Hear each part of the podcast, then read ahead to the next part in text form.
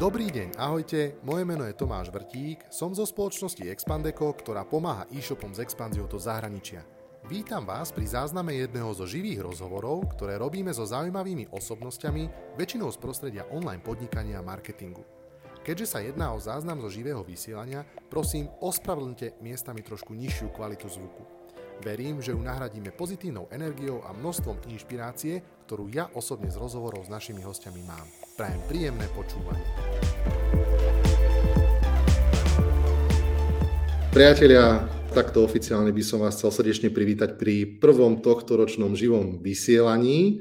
Dnes to bude s Jakubom Žilinčanom, vice prezidentom marketingu z Berlin Brands Group. Takže Jakub, vítaj, prajem ti pekný večer. Ďakujem, ďakujem, ahoj, ďakujem za pozvanie. Veľmi, veľmi, veľmi rád. Myslím si, že dnes to bude opäť veľmi výživné. No a možno začnem takouto štandardnou otázkou. Uh, aký si mal uh, rok 2021? Čo to, čo to bol pre teba za rok? Rok za pre teba. Hej, hej, ďakujem, ďakujem za otázku. Veľmi ťažký rok, musím povedať, úprimne. A, a to, našťastie sme boli zdraví a viac menej nič, nič ťažké a vážne sa v živote nestalo ale bol veľmi teda náročný, teda jednak e, koronou, ktorú si prežívame už, už neviem ani koľko, druhý rok to bol hádam. A, a zároveň všetkými challengeami, ktoré priniesla korona pre e-commerce teraz, keď sa dostanem ku, ku práci. Práve v tom roku 2021 a to bol teda najmä spojené e, s logistickou krízou pretrvávajúcou. A jednak to BBG nás tiež čakala veľká, veľká investícia alebo príchod nového investora, ktorý má prináša za sebou krásne benefity, hej, ale eh, tiež si to treba odbojovať, aby sa toto udialo. Takže naozaj ťažký rok profesíne musím povedať a vo finále zaklincovaný v Questworke tým, že som prebral túto globálnu rolu, a, ktorá priniesla úplne iný level komplexity. Hej. Určite sa o tom porozprávame, o, o, o tej výzve pracovnej, aj, aj o tej tvojej celej kariére, pretože je to, je to veľmi inšpiratívne. Uh, ja možno, že pre ľudí spomeniem, že ja Jakuba osobne poznám možno štvrtý rok to bude, čo sme sa videli. Videli sme sa možno dokopy 2-3 krát v živote, ale odtedy ako keby jeho kariéru tak uh, sledujem z boku a, a, a veľmi je inšpiratívny v tom, um, a, ako sám seba posúva dopredu. A, a chcel som veľmi tento príbeh a, a to, ako ja ho vnímam, zdieľať, pretože si myslím a viem, že mám aj dostatok poslucháčov o, priamo z marketingovej oblasti, ktorí sa pohybujú v marketingu. A myslím si, že Jakub je jeden z tých veľmi málo až nechcem povedať, že ideálnych, ale veľmi málo parádnych vzorov, ktoré sú hodné nasledovania. Takže určite uh, hoďte, hoďte nejaký follow alebo si pripojte Jakuba do siete. Uh, možno, kto si ešte nečítal tvoj, tvoj medailónik, tak by som spomenul, že ty si približne 15 rokov v marketingu, prešiel sa si viacerými pozíciami v Google, začínal si možno niekedy v Zaraguze, ak sa nemýlim, a potom, potom si nastúpil po nejakej krátkej anabáze v digitálnej agentúre do Berlin Brands Group, vtedy ešte Electronic Staru. Mňa zaujíma možno, že skús ešte povedať viacej o, o, o, o tom, že čo vlastne uh, je za firma Berlin Brands Group a čo je taká tá tvoja tam hlavná teraz pozícia, aby ťa ľudia vedeli dobre navnímať. Jasné, čiže Berlin Brands Group alebo BBG v skratke uh, je, je teda na jednej strane e-commerce, teda prevádzkovateľ desiatok e-shopov naprieč, naprieč Európou a už nielen Európou aktuálne, ale teda veľmi aktívne aj na marketplace, na marketplaceoch. Je to direct to consumer business, to znamená, že my dizajnujeme, vytvárame naše produkty, v portfóliu máme pokryté všetky kategórie, všetko fitness, garden, kitchen, čokoľvek si viac spomenieš, rozširujeme to teraz o, o ďalšie a ďalšie vertikály. Čiže je to direct to consumer, to tie produkty si vytvárame, distribuujeme sami zákazníkom. Hej, toto je podľa mňa tá, tá základná informácia, že nie sme reseller ničoho. Pôsobíme teda globálne. Názov Berlin Brands Group alebo rebrand spoločnosti nastal asi pred dvoma rokmi. A veľmi zaujímavá story inak, lebo drivova, toto bola drivovaná iniciatíva zo Slovenska. BBG je brand vytvorený uh, tuto na Slovensku s Myšom Pastierom, z Go Big Name, od vizuality cez, cez názov a tak ďalej. A, a teda sme veľmi radi, že takýto globálny úspech alebo globálny škál, scaling tohto mena mohol nastať naozaj do všetkých, všetkých kútov sveta. Hej. Čiže je to, je to skupina entit eh, fungujúca naprieč teda Európou, aktívna teraz už aj, už aj v Amerike.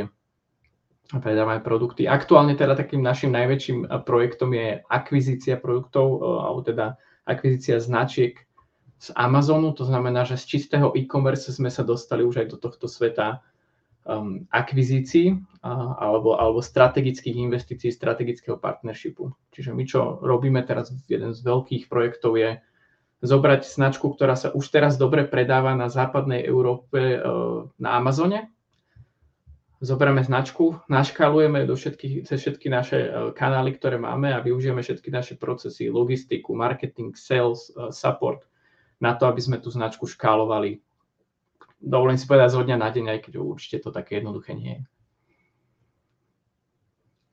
Ešte si mute. Tak, ďakujem ti za, pekne za upozornenie. Uh, toto bolo BBG. Povedz možno viac o tej pozícii vice prezidenta mm-hmm. pre marketing, pretože na Slovensku, respektíve v Československu, hm, príliš veľa takýchto pozícií, uh, s tými som sa nestretol. Tak skús. Jasné. Uh, začal by som ešte možno pred 4,5 rokmi, keď som prišiel do Electronic Star. Uh, vtedy, vtedy malej, respektíve strednej, rýchlo rastúcej e-commerce firmy uh, Electronic Star, ktorá pôsobila v strednej východnej Európe a dostal som tu možnosť viesť tým uh, marketingový o obrovskej veľkosti asi šiestich ľudí vtedy a ako CMO. Hej? Čiže nechcem to tak zjednodušovať, ale v malej firme sa C-level pozície rozdávajú pomerne jednoducho už vtedy vznikal, alebo existoval partnership samozrejme s tou našou nemeckou matkou, ale um, to nebolo, nebola to grupa, ako sme teraz Berlin Brands Group. Čiže v tej slovenskej entite som viedol strednú východnú Európu ako marketing uh, manažer CMO. A uh, keď sme sa teda stali jednotnou grupou a nejak sa vyvíjali skutočnosti ďalej, tak som dostal tú možnosť teraz, za ktorú som teda stále veľmi vďačný, keď je to obrovská, obrovský challenge, viesť globálny marketing uh, v Berlin Brands Group na úrovni webshopov. Hej, čiže ten marketing rozdielme na dve základné časti, marketplacy a webshopy. A, a vlastne teda aj riešim tú webshopovú časť, a, do ktorej patria asi také štyri základné um, zložky. Jednak samozrejme výkonnostný marketing, potom je tam aj brand, brandový marketing, tento je veľmi zaujímavý, uh, nie len ako, ako produkt, ale aj BBG ako brand, BBG ako employer brand, BBG ako D2C player, ako akvizítor, hej, čiže to je na, na strašne veľa úrovniach. A tretia, tretia úroveň je Customer Experience, to je samostatný tým, ktorý sa stará o to, aby sme mali vlastne face-to-face kontakt so zákazníkom, ale nie na, ale proaktívny face-to-face. Hej, čiže máme aj sam, customer support ako taký, ale customer experience je tu skôr pre, pre kvázi problémy, problémy zákazníkov. A Štvrtá taká éria je, je content, ktorý väčšinou nebýva priamo pod marketingom, ale content v tom slova zmysle, že uh, fotky uh, produktov, texty, translations a vlastne všetko ten, ten presence produktov na internetu. Dosť je toho, až by človek nepovedal, že to dokáže jeden človek zastrešovať. Berlin Brands Group funguje v 28 krajinách, ak mám dobré informácie, máte plus 20 privátnych značiek, uh, ktoré, ktoré budujete Aktuálne je pod tebou približne 100 ľudí. Jedna, jedna z tých takých, tých takých tém, ktoré ja som chcel s tebou prebrať, a, a vrajím, viem, že nás sleduje množstvo marketérov, je možno taká tá tvoja cesta toho marketera. Um, uh-huh. Veľa ľudí je ambicióznych, veľa ľudí je veľmi šikovných, je vyskilovaných v tom, čo robia a vedia sa učiť nové veci. Napriek tomu možno v tej kariére um, niekedy nejakým spôsobom stagnujú, nevedia sa posunúť ďalej. Ja som nerád nejaký rozdávať takých receptov alebo nejakých takých že všeobecných rád, ktoré na všetko funguje, ale som zároveň presvedčený, že každý na tom svojom príbehu a príklade dokáže inšpirovať v konkrétnych veciach konkrétnych ľudí. Uh, mm-hmm. Ak by teraz za tebou prišiel, predstav si nejaký mladý chalanisko, dievča, ktoré, ktoré malo veľké ambície, malo by talent. Čo si myslíš, alebo um, ako by si takému človeku poradil, aby, aby, aby, aby dokázal rásť profesíne, až možno na nejaké globálne pozície? Uh-huh, uh-huh. Ono je to asi veľa o, o konzistentnosti, alebo a jednak tom a jednak to, že vedieť, kam chcem ísť. Čiže keby niekto sa mnou uh, prišiel, tak asi jedna z prvých otázok by bola, že k čomu ten človek skôr inklinuje. Či je to, či je to analytickejšia pozícia, či je to kreatívnejšia rola, či je to ktorým smerom sa ten človek chce vyvíjať. Hej. Čiže ja, ja, ja možno nie som že najkreatívnejší marketer a, a preto som veľmi vďačný za, za ten môj report line, špecialistov, ktorí sa tomu rozumejú. Hej. Ja som skôr dátovo orientovaný človek, ktorý verím dokáže nejako pracovať s ľuďmi, a, ale ako mojou, aj prečo som tam, kde som, je to, že ma ťahali ľudia okolo. Hej. Chcem tým povedať, že, že, že ja neviem všetko, a to, to sa samozrejme nedá, ale je, je dôležité mať proste tých správnych ľudí okolo seba, ktorých sa vieš opýtať, ktorý si vieš veľmi otvorene povedať, čo funguje, nefunguje, ktorým smerom spoločne ísť alebo neísť. Uh-huh. A uh, máš možno v rámci toho svojho profesijného života nejaké milníky, na ktoré si spomenieš, že si povieš, nie, možno nejaké to je konkrétne vzdelávanie, alebo možno nejaký uh-huh. konkrétny skill, alebo situácia, ktorá vyslovene akože vnímaš sám na sebe, že to bol pre teba ten next level v rámci tvojej osobnosti a tvojej kariéry? Sú také momenty, ktoré u teba nejako rezonujú? Ja som sa toto vždy snažil tiež e, rozluštiť, že čím to celé ako keby je. A dostal som sa ku levelu, e, že šport v rannom veku. Hej? ktorý vo mne, zo mňa spravil niekedy možno až príliš cieľa vedového a ambiciozného, čo, čo môže byť trošku až self-distracting niekedy. Čiže treba to vedieť ovládať, hlavne ako triciatnik. Ale teda, že šport ťa niekde vybuduje, že strašne veľa chceš a si na seba tvrdý. Hej? A čiže toto bol taký ten základ. Ja som sa naučil potom programovať, začali sme, toto bola moja prvá rola, hej, že ja som vyuč, vyučený samo, samouk programátor, to bola moja prvá pozícia, keď som programoval vo vlastnej agentúre. Potom som sa rozvíjal do nejakého, potom som vlastne prišiel na fakultu manažmentu, čo bol pre mňa ďalší taký, podľa mňa, milník, ktorý presne otvoril, alebo takto, tá škola dala možnosť veľa keď si z nej chcel dosiahnuť veľa. Ono sa o nej hovorí, že tu prejde každý. Hej, kto, kto není úplne, úplne hlúpy, tak uh, skončí tú školu. Uh, ale ona ti vie dať veľa, ako nej veľa chceš. Ja som uh, do nej dosť veľa bušil. Hej, zúčastňovali sme súťaži medzinárodné a tak ďalej. Snažil som sa ísť dosť, dosť out of comfort zone, čo ti potom otvára aj veľmi veľa networku. Ale teda táto škola bola transformatív v takom tom introvertskom programátorstve po trošku extrovertizmus a, a Mlinskú dolinu a Intrakovice a tak ďalej. To proste musíš trošku mať v sebe. Takže, takže týmto smerom sme išli. A, a vzbudil to vo mne takú, taký chtič učiť sa, ktorý sa ale trošku viac prejavil až v týchto rokoch, by som povedal. Hej, že vtedy ma to naozaj bavilo hneď po škole som sa rozhodol pokračovať v PhD, spravil som si vlastne doktorát z atribučných modelov, hej, čo je tiež také zaujímavé, že nemyslím si, že niekto v komisii úplne rozumel, e, čo som tým chcel povedať, ale, ale teda našťastie to skončilo, skončilo zdarne. Um, inak toto bolo jedno z prerekvizít, byť študent, PhD je stále študent, aby som mhm. mohol nastúpiť na moju internship rolu do Google slovenského. Hej, mm-hmm. čiže ja som tam bol ako stážista um, na slovenskej, slovenskej pobočke, a ktorá sa rozvíjala do toho, že po roku uh, som dostal pozíciu v Dubline ako full-time rolu. Hej, a tá, tá bola zase v sales. Čiže už som mal pokrytý ako keby programátorstvo, teraz som prešiel do sales a v rámci salesu som, sa, som manažoval veľkých a stredných klientov v Google AdWords ako, ako konzultant. A jedným z mojich klientov bol Electronic Star. Hej? Čiže ja som následne potom prestúpil do Electronic Star ku klientovi na marketing pozíciu. Čiže od uh, programátorstva cez sales som sa dostal ku marketingu, nie ako rodený marketer, ale ako prírodzený talent. A, a, veľmi skromný prírodzený talent. No, čiže dostal som sa na túto pozíciu, ktorá je o marketingu, áno, ale veľa ľudí si predstaví marketing, že, že kreatívny spot v televízii. Hej, ale ono je to skôr, že veľmi dobrý uh, projekt management, time management, leadership práca s dátami a s financiami. Hej, čiže ten marketing je skôr uh, dobrá uh, šachová partia, šachovnica, vedieť rozházať svoju, svoj, svoj fokus na tie veci, ktoré dostanú najväčší, alebo prinesú najväčší impact. Pekne si to povedal, určite si to aj pekne rozmenil na drobné, veľmi rád sa možno jednotlivým častiam budem aj povenovať. Ja možno trošku na teba tak bonznem a určite tu máš aj teraz nejaký fanklub, kľudne sa môžete prihlásiť Jakubovi e, kolegovia o slovo a nechať nám kľudne nejaký odkaz. Ale ja si pamätám svojho času, keď som sa chcel s tebou stretnúť a ja som sa pýtal v tej našej známej československej skupine marketerov na taký, že šikovný, že ktorí by mohli byť inšpiratívni, tak tam naozaj, že smečka nabehla tvojich vtedajších kolegov a, a Jakuba perfektný a srdiečka. Ja som, ja som sa vlastne, nepamätám si, či by som sa stretol uh, s tak, by som povedal, nechcem povedať, že lojálnymi ľuďmi, ale s tak srdečnými ľuďmi, ktorí tak veľmi dali, tak pekne a otvorene dali naozaj, že lásku najavo svojmu nadriadenému a, a vtedy to naozaj že vo mne zarezonovalo, veľmi rád som sa s tebou stretol a, a veľmi dobre sme vtedy pokecali a bol som rád za to stretnutie.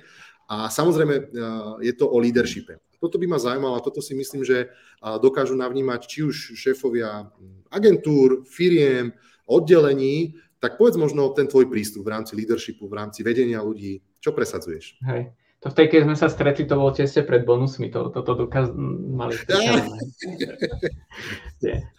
Sám Čiže uh, bolo to ťažké, hej, ja, ja si myslím, že som skôr introvertnejší typ, ale taký, že naučený extrovert. Čiže ja keď som aj z toho Google analytickej sales role prišiel na leadership rolu CMO, zrazu som dostal 6 členný tým a teraz facka prišla do, do, do 6 mesiacov, keď takmer všetci odišli.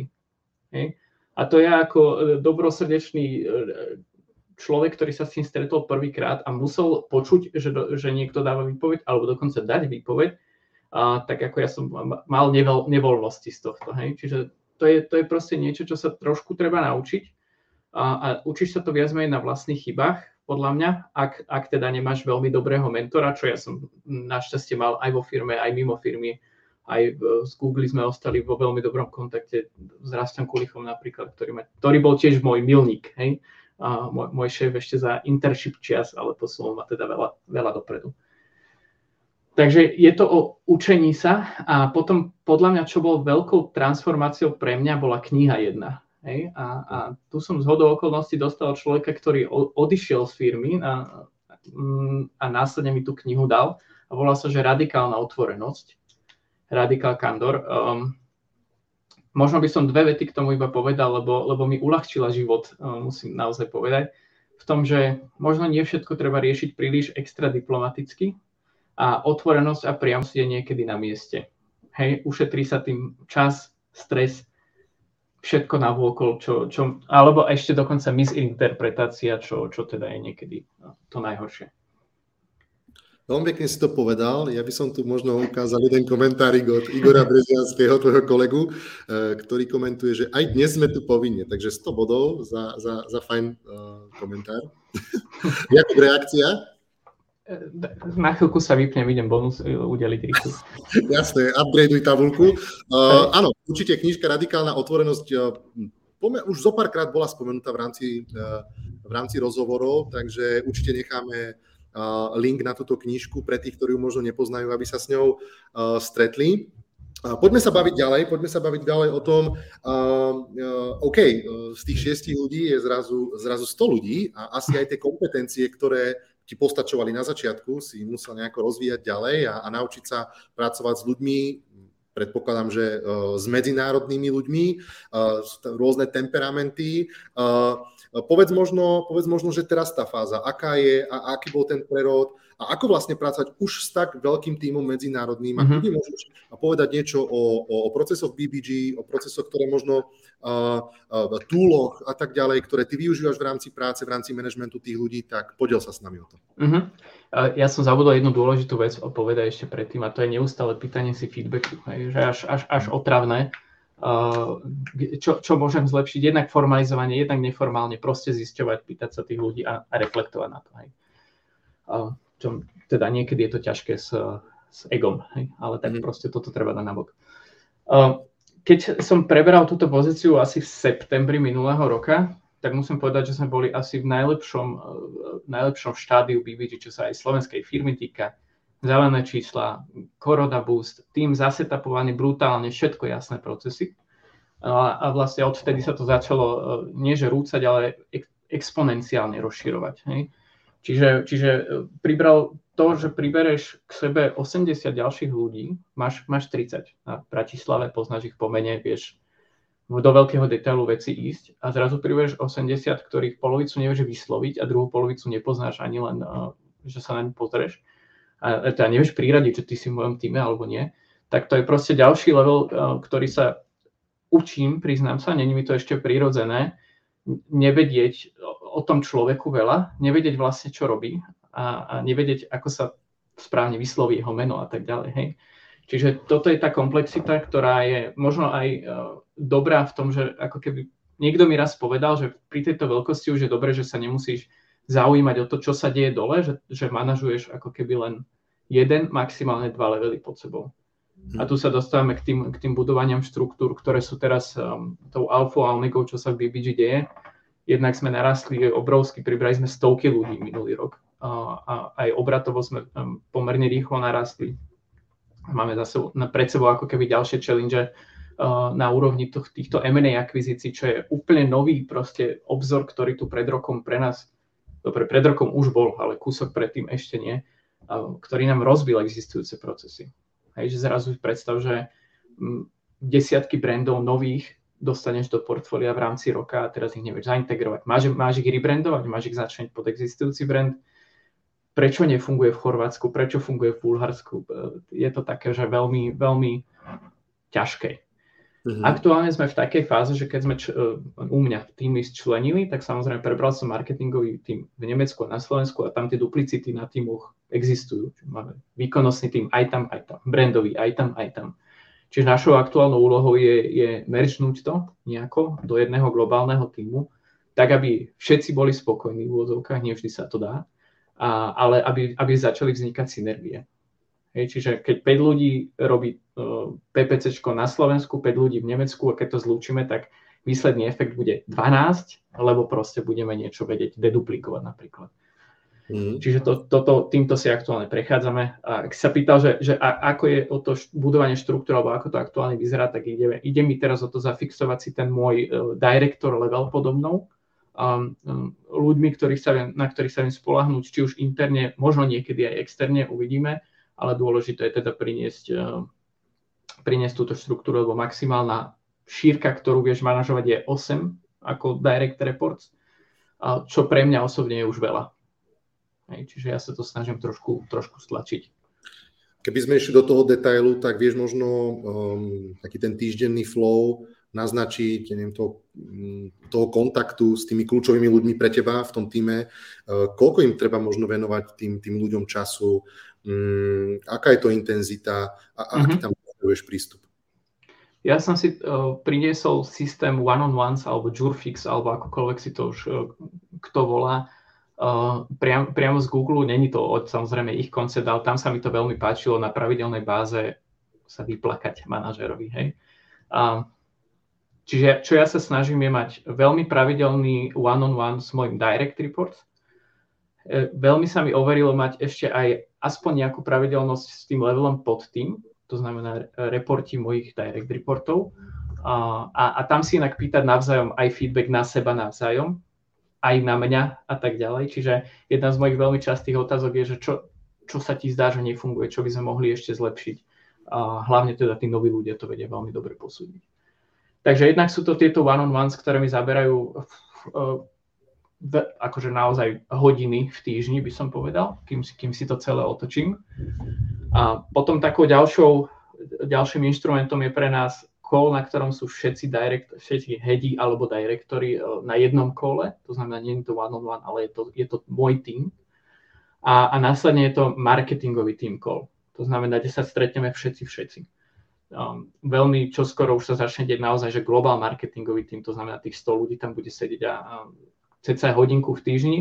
Je to taký status update. Hej. Ne, nechcem teraz hovoriť, že je to celé len o meetingoch, ale keď ti neplynú tieto informácie, tak vznikajú miskomunikácie, hoaxy, vzniká proste, odrazí sa ti to vo feedbacku, že my vlastne nevieme. Celkovo e, táto doba nás poznačila v tom, že, že sme spolu menej, je menej sociálnych kontaktov, má to veľký samozrejme impact okrem spoločnosti, aj na samozrejme firmy, aj na fungovanie, na vzťahy. A celkom veľká téma začína byť ten, ten taký remote e, leadership, výzva pre nás všetkých, lebo je to, je to nová doba a, a či sa nám to páči, či nie, tak asi do, do určitej miery to takto zostane asi navždy plus minus podľa firmy. Povedz mi ty možno, že máš nejaké, nejaké nástroje, ktoré využívaš na to, aby ten tím sa udržal, alebo ako sa vlastne dá udržať ten tím, tá nálada možno v tom týme, to také niečo, čo nás všetkých spája, za, za, za čím nasledujeme. Spomenieš si možno na nejakú, na nejakú, nejakú vec mm-hmm. digitálnu, ktorú využívaš na to, aby tí ľudia stále ťahali za jeden povraz, cítili Jasne. tú silu toho brandu? Uh-huh, uh-huh máš formálne túly, hej, to je, či už ideš na nejaký offsite aspoň raz, e, dvakrát za rok, či už je to nejaký menší team building, hej. My, my sme teraz boli na offsite, že dokonca aj s prespávačkou, hej, to ti úplne otvára úplne inú dimenziu do toho týmu. A, aj takú, čo a, chceš, či iba také, ktoré chceš? Našťastie nie, práve, že bolo, bolo to veľmi fajn, hej. Okay. A, a, ale máš potom akože klasické team buildingy, čo môže byť sranda, nemusí byť sranda, ale zase treba, treba treba to robiť podľa mňa autenticky, hej, že, že spraviť taký team building, že, že len aby bolo a ideme teraz hrať nejaké hry, kde všetci ťahajú za lano, alebo ja neviem, skáčeme a musíme si veriť. Hej. Proste musí to byť veľ, podľa mňa šité na, na, na mieru toho týmu. A, alebo možno ani neveľmi formalizované. Možno aj to stačí. Nám sa to podarilo v septembri, hej, že keď je kvázi korona dobre začínala, dali sme si všetci testy a stretli sme sa, lebo sme veľmi chceli.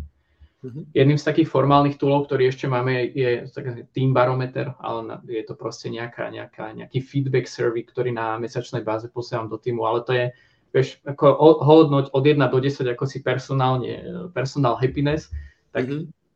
Dá ti to nejaký insight, ideálne, keď, keď to vieš naviazať na nejaký, na nejaký reálny event alebo koment alebo tak. Uh-huh. Čiže ja sa snažím s týmito, týmito aj formálnymi, aj neformálnymi metodami a podľa mňa, čo nás tak eh, tro, tro, trochu možno spája, ale to si ja teraz reprodukujem, je, je opäť tá otvorenosť a transparentnosť, že, že sa na nič nehráme ani na tých meetingoch, eh, alebo teda aj vo spoločnosti vieme, čo je dobré, čo není dobré. To, čo není dobré, buď sa na tom uh, zasmejeme, alebo to naozaj riešime. Mm-hmm. Ešte jedna taká uh, soft téma z týchto všetkých mm-hmm soft záležitostí marketingových alebo tie, ktoré ja vnímam ako tvoje nejaké kompetencie, ktoré musíš riešiť. By ma zaujímal celkovo hiring a opäť možno to bude pomôcka pre agentúry, pre firmy, pre e-shopy, ktoré potrebujú najať kvalitných PPCčkárov, SEOčkárov, copywriterov a tak ďalej. No ako hľadať kvalitných ľudí do týmu? Ako to robíš? Keby som vedel, ako to robím, uh-huh. akože mám kvalitných ľudí v týme určite ale je ich ťažké nájsť. Je ich ťažké nájsť. Hej? A musím povedať, čo nám určite pomohlo je rebranding z Electronic Star AS na Berlin Brand Group. Je s tou mhm. vizualitou a so všetkým.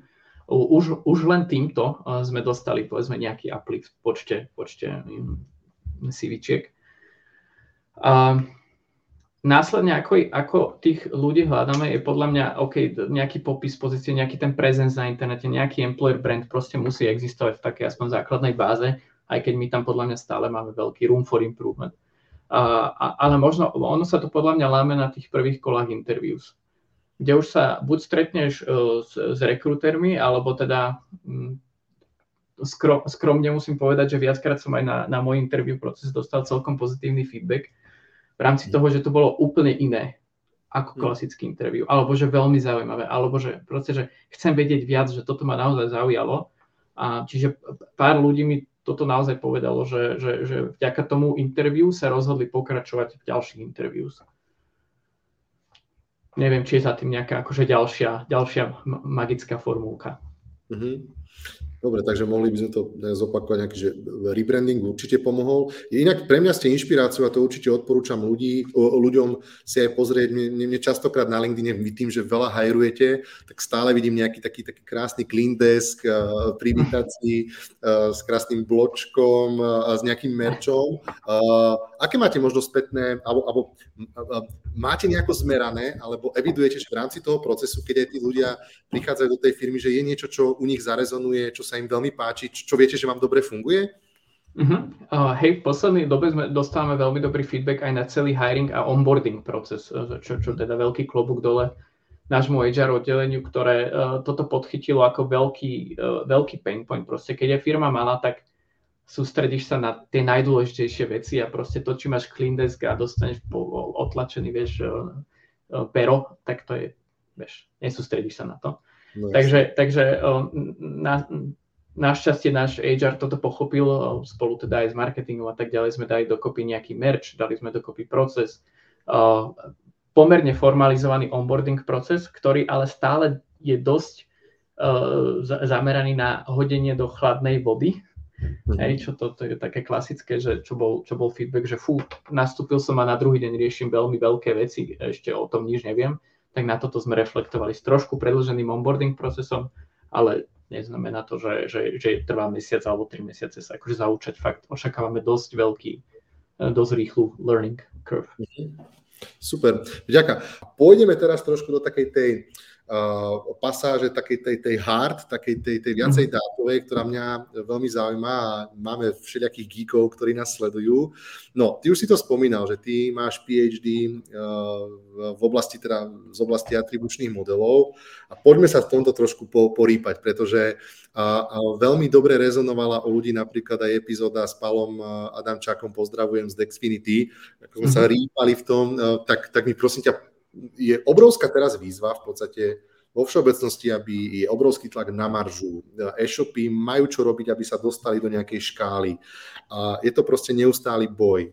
PPCčka, všetko nám rastie. Tak poďme si povedať, ako sa vlastne, keby si ty, a myslím, že sa do toho vieš pomerne jednoducho vžiť, majiteľ nejakého e-shopu, ktorému neustále rastú náklady, ktorý proste furt sa vlastne točí okolo toho Google a shoppingov a Facebookov. Ako z toho začarovaného kruhu výjsť von a, a, a povedz možno ten, ten, ten tvoj prístup. Ako pracovať s tými dátami? Ja viem, že už hovorím veľa, ale skús to nejako uchopiť. Eh, dobre, rozumiem. Uh, performance marketing, výkonnostný marketing a platený marketing tu je a, a bude. My sme na ňom tiež pomerne závislí a, ale snažíme sa ho robiť rozumne a tým rozumne znamená to, že, že nie je to jediný kanál, respektíve máme nejaké portfólio.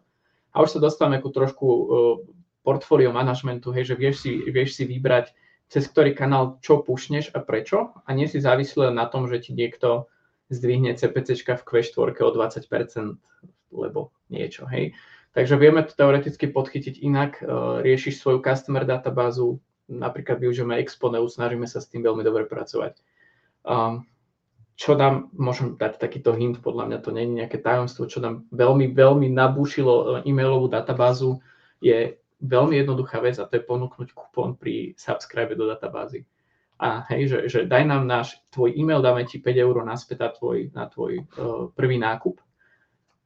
A keď hovorím, nám to nabúšilo databázu, tak v násobkoch. A vieš, tá databáza viac menej ostáva, čiže ty vieš potom točiť a tá lifetime value zákazníka je, je úplne inde. Čiže treba vymýšľať takéto veci, uh, treba pozerať, čo zákazníkovi naozaj chýba. Napríklad um, firemné objednávky, hej, že dokážeš toto spracovať, objednávku bez dane pre niekoho. My to vieme robiť, lebo sme ako nemecká entita, ktorá predáva do EÚ, tak kvázi vieš nakúpiť bez dane. Potrebuješ k tomu prispôsobiť nejaký proces, ktorý treba hacknúť. Hej. Čiže tvojim leverageom je veľmi často konverzná miera a konverzná miera je spojená s tým, či dávaš zákazníkovi to, čo od teba očakáva, plus či ho vieš trošku uh, boostnúť všetkými tými UX featurekami, badge, countdowny a tak ďalej. Uh, takže na tejto, na tejto, to sú dve základné, základné leverage pre teba, je konverzná miera a CPC. Keď CPC ti rastie, tak proste musíš zvyšovať nejakú konverznú mieru, aby si stále väčší trafik dokázal presvedčiť u teba na, na kú, kú, kú, kúpe. Um, čo sa týka organiky a, a, a tak ďalej, snažíme sa veľmi, nie sme v tom podľa mňa ešte tam, kde by sme chceli byť, a, ale dostávam sa skôr ku téme e, generovaného, nie generovaného, kontentu. Uh, chcel som povedať user-generated content, ale nie to len to. Je to, je to naozaj, že useful content uh, spojený alebo napojený na branding. A podľa mňa toto je niečo, čo, čo rezonuje stále viac v BBG a nebolo, nebývalo to tomu tak, že sa pozeráme na brand. Pre nás je takým flagship, flagship značkou je Klarstein, ktorý, ktorý aktuálne sme si inak robili prieskum cez YouTube Brand Awareness. V našej cieľovej skupine každý druhý Slovak by Klarstein už mal poznať. Keď som nastúpil, náš brand awareness bol pod 10%. Začali sme túto tému omielať vďaka e, nášmu CEO Pe- Peťo tom počúval na toto tému, hej.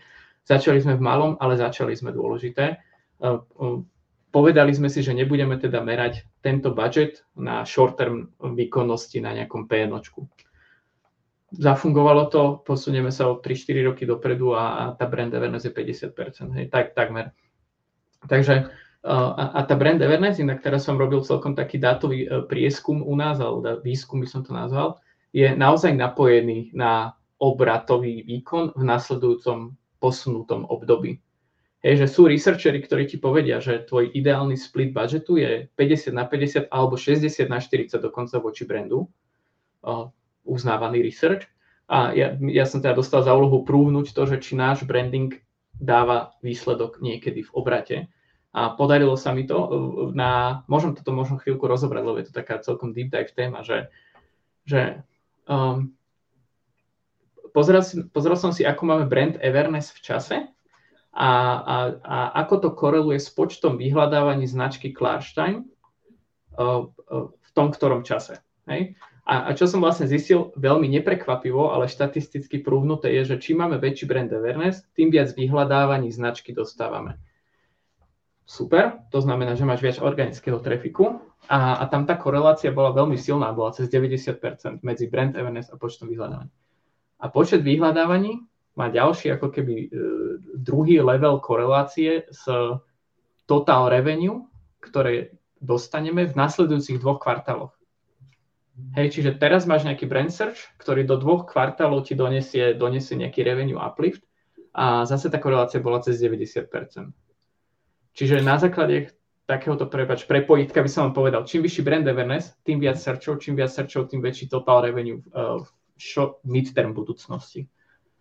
Toto je super, že to máš takto prúvnuté a keď by si mal k tomu nejakú možno caseku uh, alebo nejakú možno aj trošku metodiku, uh, tak ja si myslím, že by to nielen my, ale celý trh privítal, lebo um, asi veľa majiteľov je takých, uh, uh, že, že im tých, tých uh, PPCčkari a, a marketing uh, ľudia tlčú o hlavu, naozaj treba investovať do brandu, mm. treba vlastne všetci, je to také sprofanované, že jasné, že to treba robiť, ale mám pocit, že majiteľia sú stále voči tomu takí, že ne, no nevidia tam ten, ten presný výsledok a toto by mohol byť vlastne taký celkom hej. fajn argument na to, že hej, OK, akože počkajme si pol roka, ale ten výsledok je merateľný. Takže hej, hej. páči. Chy, chystám, chystám nejakú takú presku, bude na predaj za pár bitcoinov, lebo tak vieš to. Však jasné. je treba si chrániť svoje know-how, ale, ale myslím, že aj to, čo zaznelo, tak pomerne jasne si pomenoval, ako, ako, sa to, ako sa to dá uchopiť a ako s tým pracovať.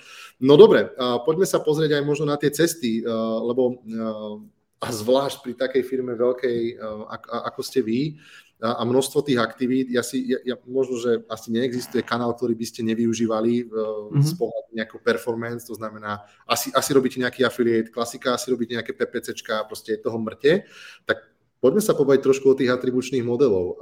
Ako, mm-hmm. ako vlastne vyhodnocovať to, tie konverzné cesty, čo k čomu pripisovať, akú vážnosť, poďme sa o tom porozprávať. Hej, možno teraz trošku sklamem uh, dátových geekov na, na tomto kole, ale proste čím jednoduchšie, tým lepšie. A čo je dôležité, vyhodnocovať všetko rovnakou metrikou. Hej, a, a pre nás je to bohužiaľ, ale je stále Google Analytics last click, kde vidíš kanálový performance. A, lebo vieš, Facebook ti ukáže svoju conversion value, Google svoju, proste jednotný uh, source, of, uh, um, source of truth je, je, je pre nás Google Analytics a samozrejme trochu nejaká interná databáza, ale my sa, my sa orientujeme Analytics uh, revenue voči kostom z tých ktorých kanálov No ale to je ako keby len už ten finálny, finálny steering. A dôležité je, že my vieme, kam chceme ísť. Podľa mňa tam treba začať, že, že ty vieš manažovať to, čo vieš merať, to je stará známa, stará známa uh, citácia a teda potrebuješ merať všetko, aby si vedel, že či smeruješ k tomu plánu, ktorý by si chcel dosiahnuť.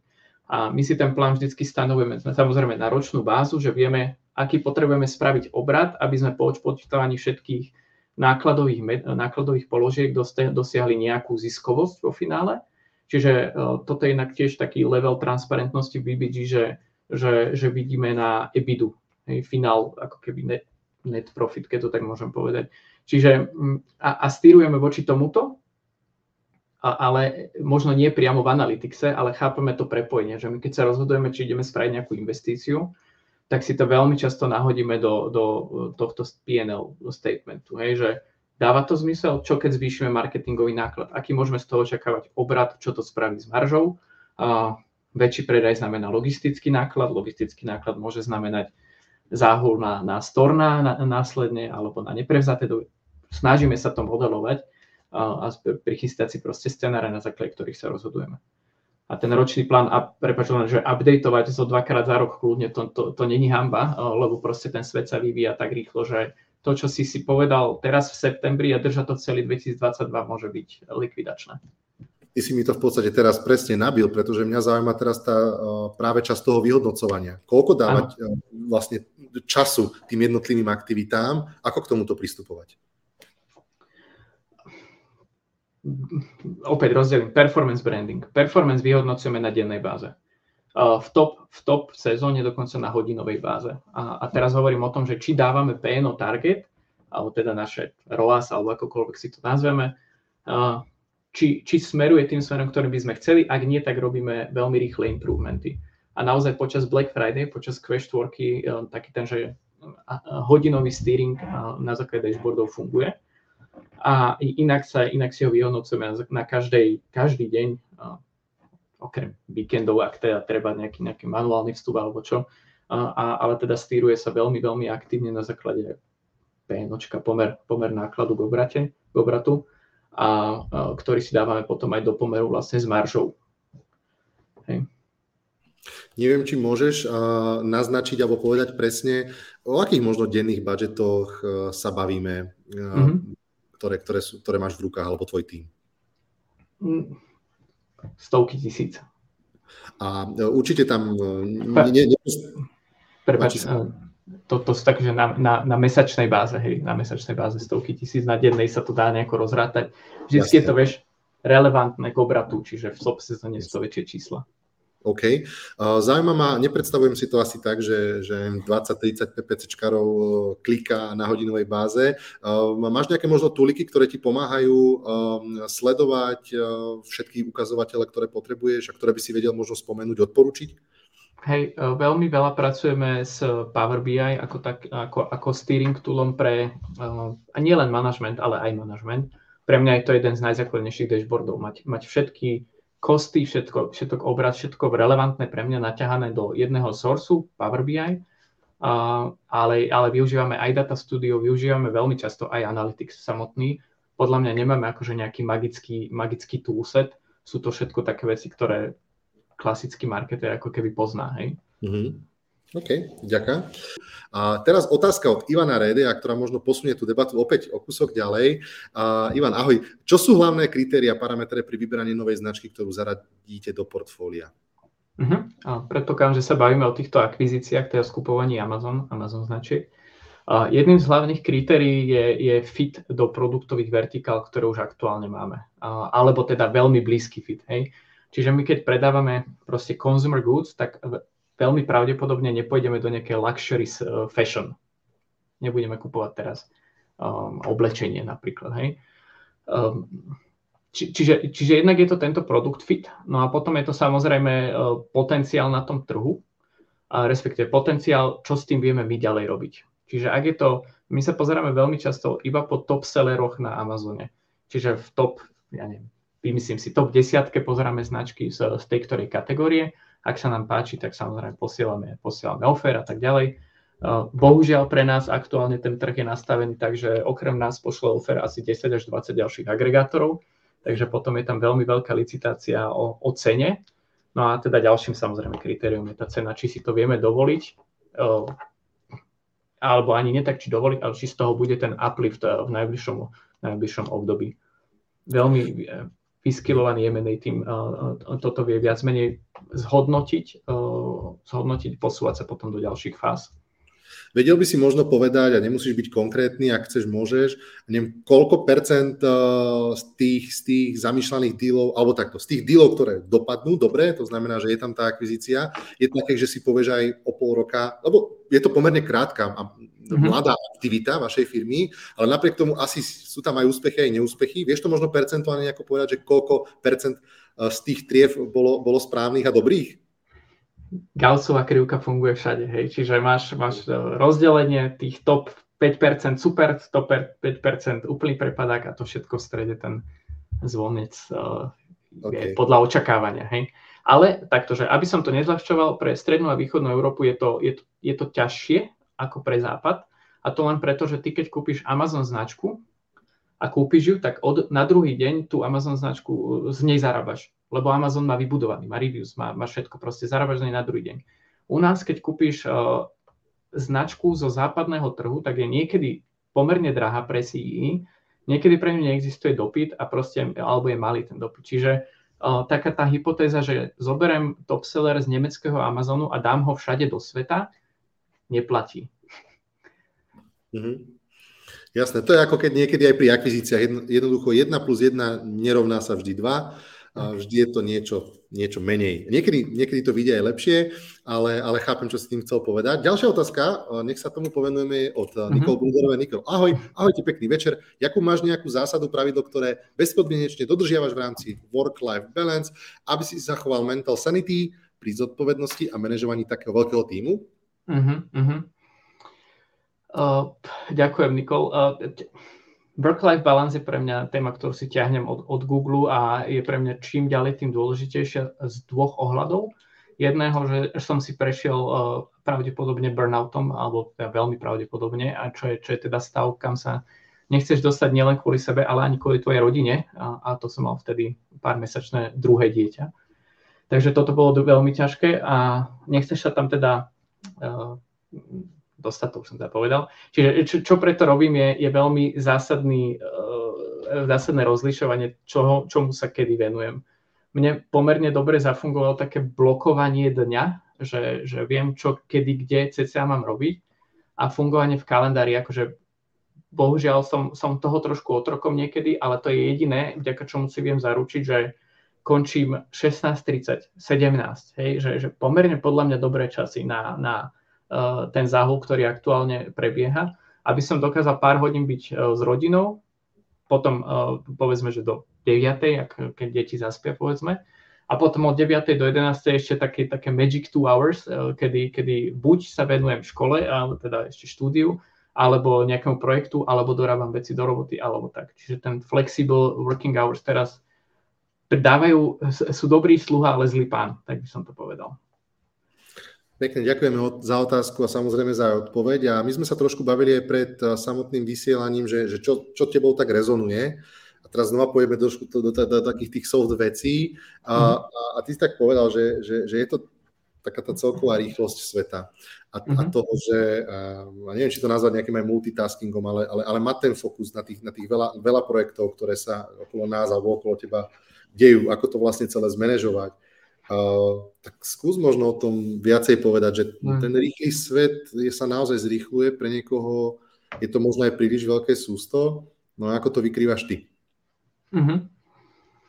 Ostanem teda v tých pracovných témach, že ako je to pre mňa teraz rýchle a, a, a to je teda kalendár, ktorý je naplnený, že dva týždne dopredu po polhodinových slotoch naplno. A, a tým nemyslím len externé, interné meetingy, tým myslím aj moje blokre na prácu. Že to, toto je podľa mňa to, že claimnúť si ten čas pre seba, robiť niečo, nielen, nielen byť na meetingoch. A to je také, také celkom dobré pravidlo, že 4D, hej, že keď ti príde nejaká úloha, tak buď ju, buď ju deleguješ, ak máš tú možnosť, buď ju deferneš, to znamená, že ju oddiališ na neskôr, ale to znamená, že si musíš hneď vytvoriť bloker v kalendári, kedy to budeš robiť. A, alebo do, urob ju hneď, alebo proste delete, toto je vec, ktorej sa teraz neviem venovať. A, a vďaka tomuto si vieš udržať pomerne čistý inbox, nezabúdaš na veci, a, a posúvaš veci dopredu. Čiže um, tá, tá rýchlosť je u mňa v tom, že mám kvázi prekrývajúce sa meetingy, veľa, veľa, veľa meetingov už dopredu naplánovaných, a, ale myslím si, že to stále dokážem vnímať. Čo je ťažké na tom je prepínanie medzi meetingami.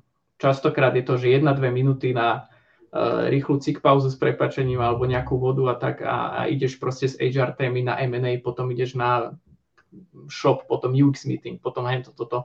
Čiže podľa mňa toto bude veľmi krúšlo aj v následujúcich uh, mesiacoch, rokoch, možno aj pre naše deti byť, byť ako keby schopný uh, prepínať pomerne rýchlo, ale nemultitaskovať. Nemilo by som si tieto dve veci súbežne. Uh-huh. Uh, ako veľmi sa dá vlastne do hĺbky ísť, uh, keď, keď je toho tak veľa na človeka? Uh-huh. Uh, ty si spomínal, že ako keby deep možno, že o jednu, dve úrovne v rámci, v rámci tých pozícií alebo hierarchie nižšie, ale predsa len si to teraz spomínal, meeting za meetingom, rôzne, rôzne, rôzne témy. No ako ďaleko vie ten, vie, vie ten vice president alebo ten, ten líder v tom týme zachádzať pri tých jednotlivých témach? Ako ja rozumiem svojej téme, a teda verím, že mi dajú moji kolegovia zapracuje, že ja som tu na, na rozkopnutie e, dverí pri začínajúcich projektoch alebo pri blokeroch alebo pri niečom takom. Hej, že e, keď zrazu nevieme, čo sa má diať, či sa má diať, čo je priorita, som tu na to, aby som tie dvere rozkopol, potvoril, pozrel, či tam není nebezpečenstvo, ale nie, nie, e, nemusím ísť dnu, pokiaľ vyslovene nemusím, že ma požiada o to ten človek, alebo reálne som tam z nejakého dôvodu potrebný, to väčšinou nie. Čiže ja som tu skôr na tej initial fázi, aby som eh, dal ľuďom do ruky túly, priestor, resursy, aby oni dokázali tou svojou expertízou robiť veci. Veľmi často by som chcel byť ja v detaile, hej, proste je to uspokojujúce pre ľudí niečo začať, niečo spraviť, ako ukončiť tomu to-do list. A občas sa k tomu sklznem, najmä v dátových veciach, lebo to je proste niečo, čo, čo, čo ma teda baví. A, ale veľmi, veľmi sa snažím udržať ten level toho, že kde som ešte potrebný a kde už je to kontraproduktívne. Nevždy sa mi to darí, priznávam. Rozumiem. OK, poďme ďalej. Zaujímavé určite ešte viac, akože tých tém je strašne veľa, čas sa nám kráti, ale máme ešte nejakých 10 minutiek. Poďme si možno povedať viacej o tom termíne direct to customer, pretože v mhm. západnej Európe je to už pomerne tak, aby som povedal, že zaužívaná vec, ktorá nejako že funguje, rozmýšľajú tak tie firmy a na Slovensku stále mám pocit, že ako je to veľmi v plienkach. Tak skús možno uh, ten svoj pohľad alebo pohľad Berlin Brands Group, ako, ako k tomuto celému segmentu pristupujete, lebo ja si myslím, že vy ste taký, neviem ako to nazvať, a, no určite ambasádormi ako tej myšlienky minimálne pre mňa, uh, hlavne, mm-hmm. hlavne z vás rezonuje to D2C, tak, tak skús mm-hmm. to povedať. Jasné, tak D2C je o tom, že vytvoríš produkt, ktorý si želá e, trh na základe toho, čo si myslíš, že si ten trh želá a vytvoríš ho lacno a dokonca si udržíš veľké marže. To je základná e, prerekvizita toho byť úspešný v D2C, že vieš vyrábať pomerne lacno na úkor toho, že máš neznámy brand.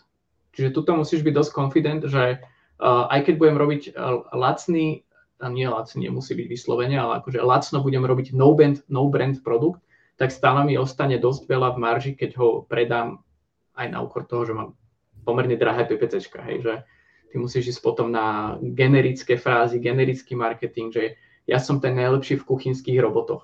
Lenže tam máš proste 50 kategórií alebo 50 brandov kompitujúcich, takže um, to, to, toto je to, že, čo ťa podľa mňa odlišuje, že, má, že operuješ s oveľa väčšími maržami, čo ti dáva samozrejme priestor na oveľa väčšie investície, aj personál, aj marketingové. Um, neviem, či som úplne odpovedal, alebo ešte ktorým smerom to zobrať. Myslím, myslím že áno. Uh, na, ešte, ešte mi možno napadlo v tejto súvislosti tá otázka, že uh, akým, akým spôsobom si validujete možno ty si spomínal, že ako keby vytvoríš, nadizajnuješ produkt pre, pre to svoje publikum, predtým samozrejme je nejaká cesta. Uh, ako, ako vlastne vy zistujete, že uh, teraz by som mohol zubnú kevku elektrickú uh, uh-huh. spraviť vlastný brand. A, a, aké je to pozadie za tým, alebo, alebo ešte skôr predtým, než, než niečo buď akvirujete, alebo úplne samé od nuly vymyslíte? Jasne, pri tých akvizíciách je to skôr orientované tým, že už sa to prúvlo na trhu, lebo je to top seller na Amazone. Keď vyvíjame vlastné produkty, teraz už nevyvíjame až tak veľa ako keby produktov ako takých, skôr upgradeujeme tie existujúce, či už do rôznych farebných kombinácií, rôznych feature alebo, alebo smartness, čiže IoT. A pridávaš IoT na veci, kde by si ich možno neočakával, že, že uh, infračervený ohrievací panel do tvojho domu, bytu, ktorý vyzerá ako obraz, čiže ty si tam dáš obraz na stenu, nie je to len biela stena radiátor, infračervený to zohrieva a vieš to robiť cez zapku. Alebo je to nejaký uh, vzdušná, teplovzdušná fritéza, ktoré, ktorá funguje na apku, čiže si do nej dáš kúra a klikneš si že na apke, že chcem ho takto to kúra a ono to všetko spraví ako má. Takže to je trend, ktorý sme odsledovali IoT napríklad, čiže preto, preto som to teraz spomenul. OK, super, ďaká. Zaujímalo by ma, čo bude taká tá next big thing. Ako máme tu Klarstein, ktorý, ja si myslím, ja, ja osobne uh, som Klarstein vlastne, že a, OK, a mám inak aj digestor Klarstein, odporúčam. Uh, čo bude také, také next big thing, akože do čoho vkladáte také teraz najväčšie nádej, čo už možno máte v portfóliu, že čo môžeš povedať? A sú to dve veci a už som ich aj povedal. Jednak je to IoT, rozširovanie pro všetkých produktov, ktoré sa dajú o, o IoT Mm. Clarkson aplikácia už je aj v Slovenčine a rozširuje sa do ďalších stredný, jazykov strednej východnej Európy. Čiže IoT a M&A akvizície uh, sú, sú next big thing pre nás, čo sa týka ako firemného uh, rastu a výkonu, by som povedal. Uh, nie sme prví ani poslední v tejto, v tejto fáze.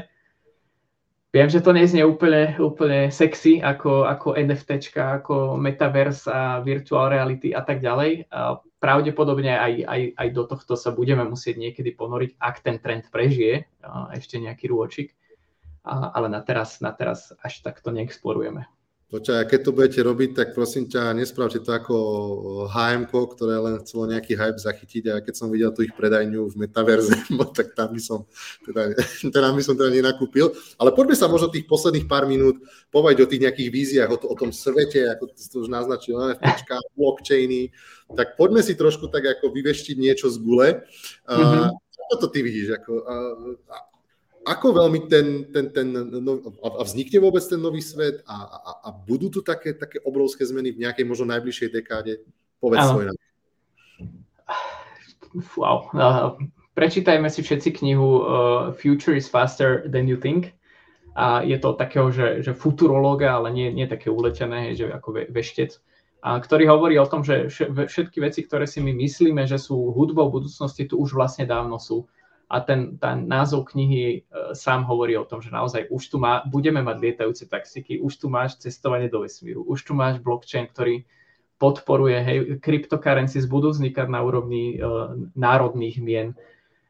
NFT crazy, čo to vlastne znamená kupovať JPEGy za, za milióny, hej, to, toto neviem, nie som si úplne istý. A ale toto som chcel povedať, že ako ono to tu už, už je. Uh, podľa mňa, čo nás veľmi, veľmi bude šejpovať, je AI a machine learning, a to znamená a automatizácia na to naviazaná. Nemyslím si, že príde k úplnej automatizácii všetkého a my stratíme joby, a, a, ale naozaj také, že automat mi povie, na čo sa ako človek musím hĺbšie zamysleť. Nemanažujem tisíc kampaní, ale manažujem tieto štyri, ktoré vykazujú nejakú známku niečoho. Mm-hmm. Teraz sa vrátime trošku naspäť do toho e-commerceového sveta. Uh-huh. A tam, keby si si dokázal nejako zapredikovať, ako možno najbližší rok, dva môžu vyzerať, asi, asi, asi nejaká globalizácia je stále silnejšia, konsolidácia. Vy sami ste pekným príkladom, že kam sa to uberá, M&A, akvizície. Je niečo ešte iné, čo môžeme očakávať, alebo čo ty máš tak navnímané, že sa môže stať najbližší rok, dva? Konsolidácia bude veľmi pravdepodobne pokračovať. Je to hot market asi tak tak hod ako food delivery, hej, často sa k tomuto prirovnávame, čiže aktuálne tí agregátori na, na, majú narezovaných proste miliardy eur, ktoré čakajú na to, aby boli distribuované do trhu. Um, čiže toto bude pravdepodobne, Amazon uh, bude rozširovať svoju uh, pôsobnosť celosvetovo, uh, to znamená otváranie marketplaceov možno aj v tretich krajinách, čo nás ako sellerov webshopovo orientovaných môže zaujímať. Príkladom je Polsko, kde len teraz otvorili napríklad e, Amazon a, a platený Amazon, alebo teda reklam, reklamy cez Amazon. Čiže týmto smerom to pôjde. Podľa mňa trošku korona ešte bude mať dopad na, na menších uh, nedisciplinovaných sellerov alebo takých, čo to možno doteraz fejkovali a naozaj ich supply chain kríza môže položiť uh, a, a, a zákazník, ktorý proste očakáva kvalitu a hviezdičky sa už nenechá len uh, oklamať hviezdičkami na internete. Perfektné. Priatelia, ešte raz by som chcel poďakovať za vašu pozornosť. Jakubovi by som chcel poďakovať veľmi pekne za kopec zaujímavých, inšpiratívnych myšlienok, za, za tipy na, na opäť nejaké zaujímavé knižky a, a aj za, to, za, ten, za ten jeho čas samozrejme, ktorý investoval tomu. Takže Jakub, veľmi pekne ti ďakujem a týmto sa s tebou aj lúčim. Takže díky moc a čauko. Ďakujem pekne. No a priatelia, ja by som vás v tejto chvíli chcel rád pozvať samozrejme aj na ďalší stream, ktorý sa bude konať uh, o mesiac. Bude to stream, ktorý sme uh, mali pôvodne plánovaný, myslím, v decembri so Samom Hubom, ktorý sme museli otročiť, ale už je tu späť. Samuel Huba, aktuálny CEO ShopTetu nám bude rozprávať o tom, aké sú aktuálne plány tohto, tohto krabicového riešenia, pôvodne českého, ktorý, ktorý v poslednej dobe má aj aktivity v zahraničí, takže na to sa veľmi teším. V tejto chvíli vám ešte raz veľmi pekne ďakujem za pozornosť a budem sa na vás tešiť o mesiac so Samuelom Hubom zo ShopTetu. Majte pekný deň.